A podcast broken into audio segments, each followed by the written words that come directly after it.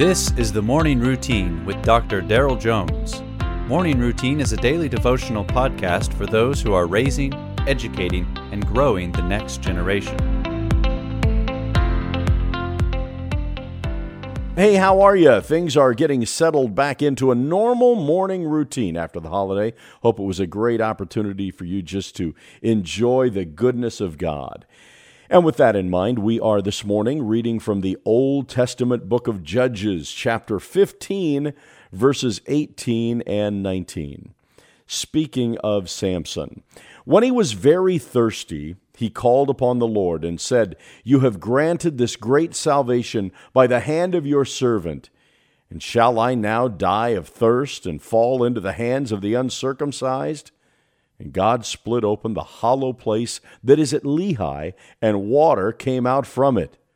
And when Samson had drank, his spirit returned, and he revived. The book of Judges records the history of Israel between Joshua and the kings. During that time, the judges ruled over Israel. Rulers meant to drive out the previous inhabitants of the promised land. The book tells of both their victories and their many imperfections. One such judge was Samson. He was a vicious warrior and with a temper.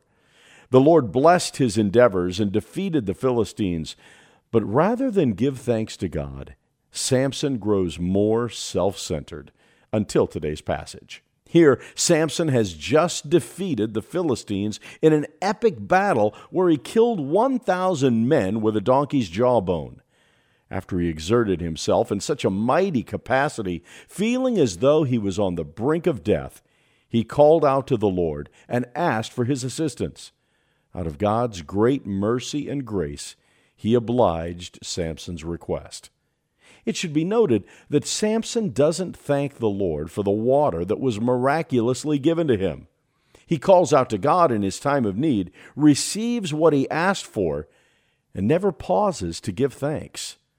Let me ask you do the successes of your life only further in you a self centeredness, or do they become the fodder for thanksgiving to God?